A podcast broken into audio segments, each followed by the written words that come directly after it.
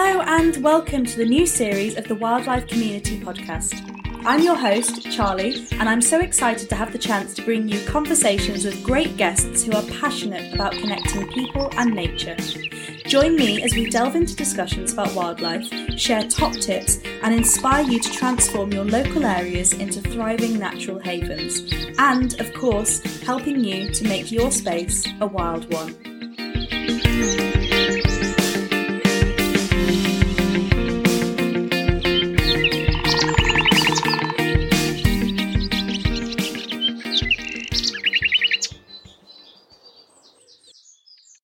Welcome to another episode of the Wildlife Community Podcast, live from Global Bird Fair.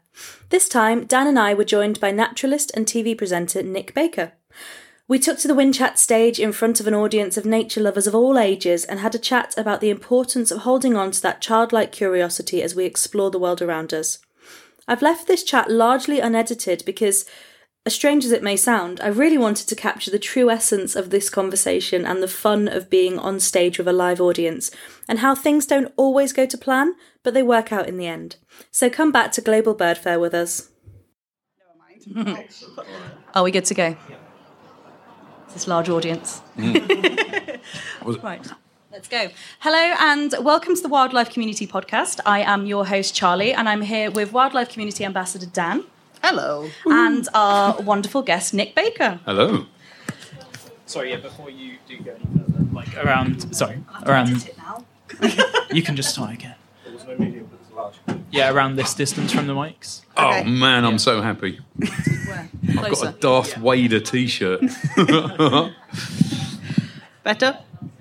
This is the bird I got nesting right near my house. Now I've never moved to Scotland. I get um, oyster catchers all the time. For thought you were the, gonna say Darth for the purpose of people listening back, Nick is holding a Birder t-shirt which has it says Darth Vader and it's got an oyster catcher with, as you can imagine, a Darth Vader mask and lightsaber. It's quite something. And it is great. And of course, instead of having a nice red bill like the oyster catcher does, it's all covered up in his Darth Vader mask. And instead, he's holding a red lightsaber. It's very well So it is a fabulous T-shirt, and it's a, a fabulous bird. This is a famously evil bird, actually, that likes giving everything else a hard time. Uh, brilliant birds. So Anyway. Nick, Nick, I'm not starting the introduction again. We digress. But um, I really want to know, sort of. Obviously, I've followed your journey forever. So, I, on a selfish note, I really want to know sort of more about how you came to be in this nature community, in this wonderful com- community of people who are just so nerdy about wildlife. How far back do you want me to go? I mean, we've got 20 minutes. Well, I guess uh, I had mentors as a kid. So um, I was a, a little nerdy kid um, before the internet was invented. So I was very much on my own. Um, even in my family, I was a bit of a I was a bit of a strange kid. So I didn't really. Parents would support me. So my dad was an angler, so I'd often go and sit on the riverbank with him. He had sort of classic sort of schoolboy knowledge of the countryside. So that's sort of the exposure. I got taken to the woods, got taken to the ponds, all the things my dad used to do, basically. Yeah. Um, so just like every kid, if I was given the opportunity to be curious and get muddy and climb trees and fall out of them and hurt myself, I did. And that was my childhood. Nothing special. No one actively really encouraged me to get into natural history. It was really a, a, a it's a natural process. It was exactly what I did. Um, but yeah, that was it really. And um, and I was always just a bit of the odd kid. I, you know, I'd collect woodlice. I basically I did what every kid did, which was, you know, fill his pockets up with creatures and frog spawn in his Wellington boots and stuff like that, and Sounds reared perfect. tadpoles and yeah, I did all that stuff. And I was very lucky because I was exposed to nature very early on, but in a very unstructured way. I was I was given the the freedom to, to, to go and do these things. Even though I lived in a little estate, you know, we did have like an old railway nearby and stuff like that. So so that was pretty good. And that was all going on in East Sussex near Crawley. And then my parents wanted to give us, me and my brother, the childhood they never had because my parents grew up in, in Croydon and, and, and, um, sort of urban Surrey. So, um, yeah, they bought a little house in East Sussex um, on the edge of the Ashdown Forest. And then that's when I ex- overexpanded. And I met other mentors. So my dad was a sort of a mentor. My mum liked wildflowers, so she sort of gently mentored me in that area. Um, and then, you know, my headmaster at school, back in the day when you could just decide to take your entire science group out into the fields because the weather was nice. We used to do that. My next door neighbour, he liked the badgers. He'd take me badger watching. uh, my nan was fascinated by my fascination with frogs, so she used to take me to her ponds quite regularly to kill a few hours. You know, Yeah. take me to the Natural History Museum. So that was like my that was like my church. I go to the Natural History Museum and be left to run free around the corridors of the Natural History Museum. And, and that was it. Nothing special. It wasn't any. Uh, didn't have a pushy parent or anything like that. It just kind of happened. Yeah. So yeah, Natural process. yeah. I think that's the best way though, because I remember when I was younger, we used to watch the Really Wild Show, Mm. and then we had the Nick Baker Bug Kit, and I thought if I connect five of these together, I can build a woodlice empire. And did you? No, they were all over my bed, so I don't think my parents were best pleased that my my empire of woodlice Yes, well- basically turned into under my bed. But that's a familiar story, isn't it? It's like, you know, weird enough, I used to watch The Really Wild Show too, just a different generation of presenters. So, um, yeah, so run home from school, get off the bus, run home to get The Really Wild Show. Yeah. And, uh, but I did the same sort of thing. So, you know, I remember I really, I kept lots of creatures, but I wasn't allowed pets in the house. So I had them all in the shed. Yeah. But I'd smuggle certain things into the house. So I stick insects. I managed to persuade my parents to get me some stick insects, or persuade my parents to let me have the stick insects in the house. And of course, um, we got the, the the Indian stick insect, the, the old laboratory Oh, yeah. stick insect. Had it in a vase, you know. I had lots of food plant in a vase, and the adults were laying eggs continuously. And it was in a, I put it in a, a, a, a cage that was basically made out of one of my mum's old stockings, stretched over a wire frame. And we went away on holiday, and I got this, this privet that was growing in a pot, so plenty of food. And while we were away, um, the stocking laddered, and all the stick insects got out. And of course, that was it. I wasn't allowed pets in the house anymore because all the ha- food, all the house plants were being eaten by stick insects. It was it was terrible. So, but similar stories. Yeah, they sort of get everywhere, don't they? And your parents forgive you in the end. You know, it's it's one of those things. It's like my you know, my parents have always said, well, you know, he's going to grow up soon and he'll get a proper job. I'll start showing Never interest in mechanics or something. You know, and I never did. And uh, still waiting for the, well, for the yeah, yeah, it'll never, it'll never happen. I mean, I actually made a living out of being a ten. I'm, I'm a ten year old, and I think you might be as well. I'm looking at you. I think I can see an I'm inner ten year old there. guy. Yeah. Yeah. I have a what it is. glittery starling on my face. So You do, yeah. well, Yeah, I've got I got the cut of your jib fairly early on, but yeah, it is, and that's the great thing about uh, a true naturalist is a scientist. It is a scientific thing because you are asking questions of the world around you, but it's the beginning of that process. It's that natural curiosity. It's give it a poke, see what it does, you know, and. Um, but you've got to be exposed to that to be able to do that, and that's where your sort of your your freedom and your Yeah. community and everything comes in. See if you can build a pond in your bathtub. Yeah, yeah. That goes down a treat with your mum. I want to hear about that later. Um, for me, Nick, a, lo- a big thing about everything I do through my communication is trying to bridge that gap between this childhood wonder and keeping that going into adulthood because you know a lot of us I, I myself lost that kind of the wonder of nature sort of through my late teens and early 20s and then when i had my own kids i sort of rediscovered it. Hmm. And i was reintroduced to this world that was all around me and had always been all around me but i'd lost it. So how do you think we can bridge that and sort of overcome that that period of life where we just lose our sense of wonder That's a difficult one because I can only relate to that through my own experiences. And I, I, whilst I didn't ever lose the wonder, I did forget it a little bit at times, um, and I didn't know I was forgetting it because I, I was. I used, so it happened when I was a, a student, basically, um, and I was a very. You know, I lived in a little village in Sussex, so I then went to the Big Smoke, which was Exeter at the time, which felt massive for me. It's not. It's a tiny city, but at the time it seemed quite scary for a country boy. You know, I felt terribly homesick. All my, my natural habitat was missing. So, you know, my badges I'd left behind in Sussex. You can't take them on the train.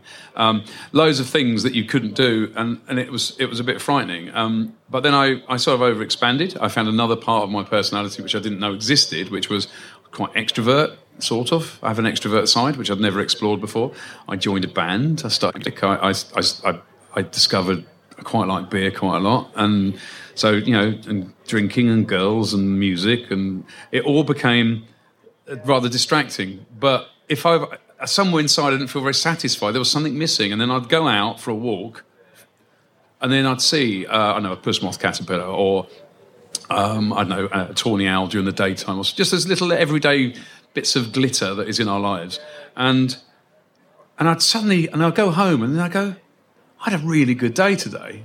And all I could put it down to was that little moment where the that little bit of magic came back, that old childhood kind of curiosity had come back to the surface. So it was never far away, but I can totally understand how with some people it can get completely buried and lost, and and then this then plays into mental health and all these other things that is so very much well high up on most people's agendas now, which is um, and and actually. I think I was probably, you know, I was, I was having a hard time with it. You know, I, you know, I've suffered from depression in, in, in later on in life, which is because I've been disconnected, and all I've got to do is plug back into it, and that's my salvation. And um, and I can tell I've got you know lots of traumas in, in, in my life, like most people do. But um, every time I turned to nature during those those times where there was no answers anywhere else, it it plugged me back into what was really important. That you know, life carries on, and it, it's a it's a salve. It's a salve on the soul, and it's uh, it sounds really a bit woo woo, doesn't it? When I'm saying it now, but it it really is. It's uh, it saved me, um, and it's also given me a living, and the, the biggest every day's got a thrill in it. Um, So I don't think you ever truly forget it. It sort of gets squashed down as the, Yeah. the least nature sort of the least priority, and then all of a sudden you're sort of like, actually, I'm enjoying just sitting out, not doing anything. Mm-hmm. you're always doing something. And Yeah. that's exactly it. You're always doing something. We are supposed to actually stop and, and absorb the environment around us. And most of us don't. We rush around in this kind of this bubble, this Yeah. technological bubble, zooming about. We're all doing. We're doing it here. We're, we're trying to do it here at the Bird Fair. We've got loads of things going on all over the place, and you're zooming about all over the place. But actually, it's not what we're designed to do. We're designed to stop and absorb the environment around us, see where all the predators are, see where the food is. You know, all that Yeah. stuff. You know. And I think that's what's important about sort of like the community aspect. Even though we're all individuals and we all have our own thing, bringing it together as a community, like at Bird Fair, there's so many different people that have so many different interests. For mine is birds. And then you chat to someone who really is into entomology and biology, and you sort of realize, like, actually, we can all share skills here and we've all got something different to offer. Yeah, you said you're into birds, you see, and that's always, uh, you know, at the bird fair, I always say, yeah, well, you're into birds, but you're, you're also just you're into the end product of a, Yeah. of, a of quite an ecosystem. So really, you're into bugs. I'm You're into bugs as bird food. Uh, when they're all re- reconstituted as a as a Yeah. wader or a, a you know a song thrush or whatever. I think I'm very weird with the. I like birds and I like cetaceans, so I don't think I like the food chain. I sort of like the end product. Well, that's it. But then you have to then accept, and, and this is it. Everyone's got an entry point. I think that's what's Yeah. so good. Fun, that's what's good fun about this. And I love playing with this. I mean, I'm going to do a talk later, you know, all about building a birder and uh, um, for the Young Birder Award, and um, I'm going to be doing a talk for that. But actually. I've got I've got bird stories. I just don't have any good pictures of birds because I've never got the right lens on my camera. No. So so really, really, it's just about it's going to be a talk about bugs um, and and all the other things that I've, I've, I've done in order to, to end up here. You know, it's kind of a weird thing. I mean, I'm, I'm an all rounder as well. That's the other thing is like um, I've yeah I've worked with birds, but I've just as I've worked with bats and I've worked with butterflies and, and badgers and dormice. Basically, you work with bugs or bug eaters. Yeah, Nothing in the middle. It's all the, it all connect, it all connects. You know, the only area is a bit difficult is botany, but then botany. I get a little bit of the bugs. botany. Yeah, well, they, well, it feeds the bugs. So quite a lot of bugs eat plants, and of course, if you're, you know, I bred nearly every British species of butterfly when I was a kid. So um, I built a butterfly house in my garden, and I used to go out and collect butterflies, and I'd bring them in and rear the caterpillars and, and learn about the life cycles. And in doing that, you have to go out into the field and work out what the food plants all are, and you know, so, I found it was a very useful botany. So, Yeah. uh, but it's it's it again, it's the thing, and, and when you realise that you're, you're surrounded by all these multidisciplines, I'm looking out over the over the field here. We've got lots of people. Actually, most of them are masticating. They're all chewing something. They're all chewing. So uh, we've come at, at sort of lunchtime. Really, everyone's chewing and looking and looking at us and and trying to work out what the hell we're talking about. But generally speaking, out there, I bet you in that lot there, there's there's an entomologist, there's a butterfly person, a dragonfly person, there's some birds. Someone's putting their hand There'll up, be some people. Uh, well, yep, there's one. There's one. I don't know what he's put his hand up to, but he's, he's definitely All one. of the above. All of the above. but this is the thing. Some are all rounders. Some are just kind of like they just like it. It's a nice thing to do out of the walk with the family. Some people are hoping their young ones are, are, are going to kick their you know kick start here and, and be inspired. Um, some folk are well, most of them are actually quite young inside again, and that's the other thing I love. I love the fact that people just keep going. You know, you meet old, you meet old, old naturalists. Some of my mentors when I was a kid were, you know, they'd retired, but they still had that little sparkle. So you know, it's it's something about that as well. It keeps going. You never, you never ever really leave it, or it never leaves you. No, and once I think got it. it sort of comes full circle as well that you start then you become the mentor to the other people. So your little nature community bubble is sort of expanded that way. Yeah, that's all you can do. I mean, that's the thing. It's full circle. And we've had a few full circle moments today. Um, lots of folk. I've had um, people that have been on my field trips. You know, Yeah. that were little tiddlers. And they came along with their parents, and now great big hairy hoofing, great big nature reserve managers. Nothing makes you feel older than when someone says, I used to watch you on TV when I was younger. Yeah, I've got "Oh." over that now. Sorry. I've, I've, accept, I've accepted I'm really old now. Um, it doesn't bother me in the slightest. That's the other thing. It's just a number, and uh, that's the beautiful thing. You keep your health, you keep going until the end. You know, just keep kicking, and it's great. So, a big part of what we do at the wildlife community is we're trying to sort of, like I said, bridge that gap and connect people with nature. But through that, we want to inspire this sense of community, which is something I think that we feel here at Bird Fair and throughout the nature community. But how do you think we can sort of take this sense of community and sort of propel it into a, to a wider audience and to just you know to to your neighbors to your friends to people who might not necessarily who might think of bird fair and go oh bird fair like Yeah, it's it's a good question. It's the it's the hardest question to answer in many ways. But all I can right. So you can be very self conscious as a naturalist, and you can wait for the crowds to clear before you bend down and poke that fox dropping. You know. Or all the things, or maybe you're trying to track pine martens to your garden, but you don't want your neighbours to see you spreading uh, peanut butter on the trees in case they think you've lost it, right?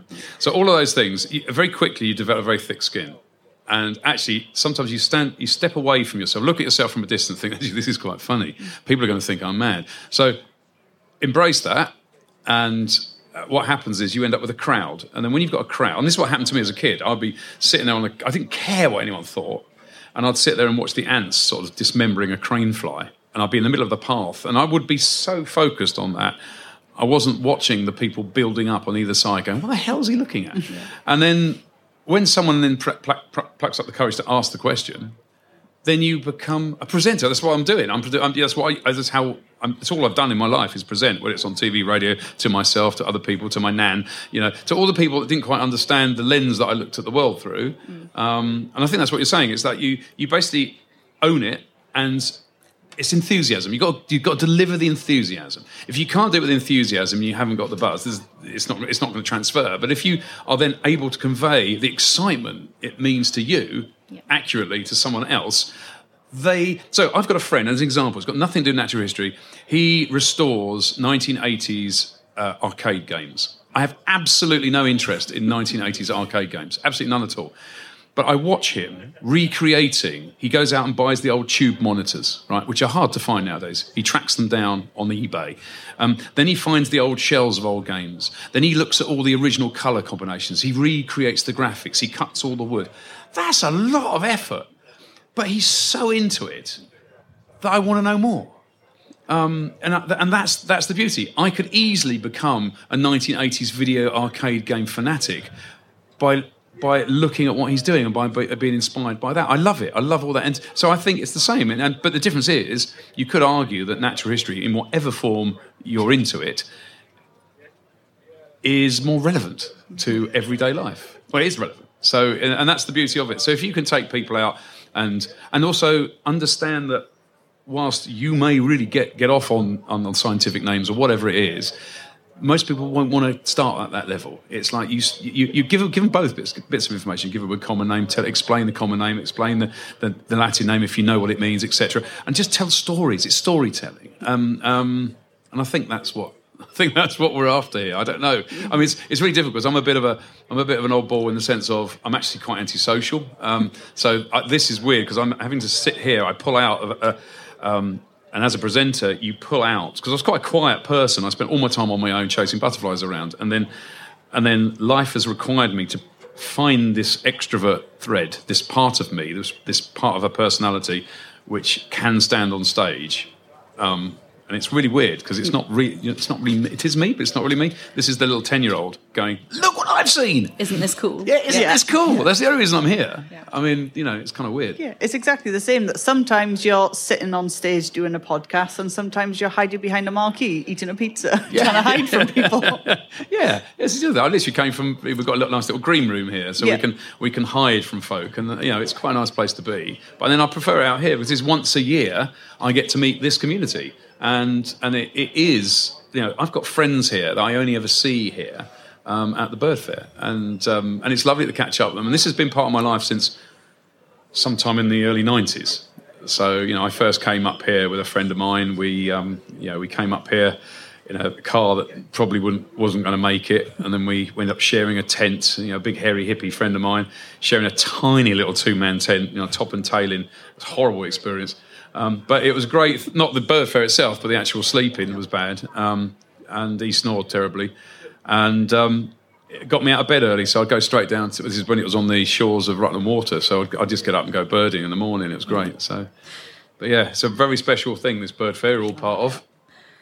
Brilliant. Well, I think we're coming to the end of our chat, but I think we've got a lot of members of the audience who are, you know, who could potentially be the the, the future the future Nick Bakers, the future naturalists, you know, the people who are going out there and inspiring their communities. Yeah, I'm looking at you. Um, I can see four or five really, really young folk out there. exactly. Are, yeah, so you, you guys could be the people who are out there inspiring the next generation and inspiring a wider community. So I just want to, I know it's really cheesy, but Nick, if you had any advice to give to these people, what would it be? Right, don't let your parents tell you you can't keep caterpillars in your bedroom. Okay, that's the first one. Um, no, obviously listen to your parents; they're very important people. But yeah, just don't just find it. There'll be something you'll find what it is you like, and just follow. Follow it. It sounds so cheesy. Just follow it. Follow your dreams. If you enjoy doing it, it will come across. And if you if it comes across well, then you've already started inspiring people. It's as simple as that. You know, because um, there's no point if you're not enjoying it, there's no point doing it. Exactly. Enthusiasm is contagious. Exactly, exactly. Well, thank you so much, Nick. Really grateful thank for you. Thank you, and thank coming. you for scoring me a, a Darth Vader T-shirt. I'm so I'm so pleased with my Darth Vader. T-shirt. Highlight of the weekend. Yeah. and thanks for joining me, Dan. Thank you. And thank you to the audience. I am going to have a pizza. It was nice to have an audience, wasn't it? They all they appeared out of the rain clouds. Brilliant. It was wonderful for us to be able to sit down with Nick at the Global Bird Fair and talk about the wonderful community that we are all part of and about the curiosity that we all have, but, like I experienced, some people have forgotten about. And most importantly, how we can relight the spark that connects us to the natural world. By joining forces with other like minded individuals, we can continue to build on this community of nature nerds who are dedicated to creating a positive future. Thanks for listening, and join us next time where I'll be at Global Bird Fair with two brothers who are taking on the world with an immersive nature experience like no other. At the wildlife community, our mission is to connect people with nature. We believe that by sharing the work happening on our own patches and beyond the garden gate, we can collectively make a significant impact on the world around us. Whether you're already part of a local community group or have plans to start one, we would love you to get in touch so we can showcase your efforts and connect you with like minded individuals so we can build a thriving hub of nature lovers who are dedicated to creating a cleaner, greener world starting right on your own doorstep. Together, we'll explore ways to make your space a wild one and provide you with valuable insights and practical tips to encourage biodiversity, protect wildlife, and make a positive difference to your local community. Thanks for listening, and we'll see you next time on the Wildlife Community Podcast.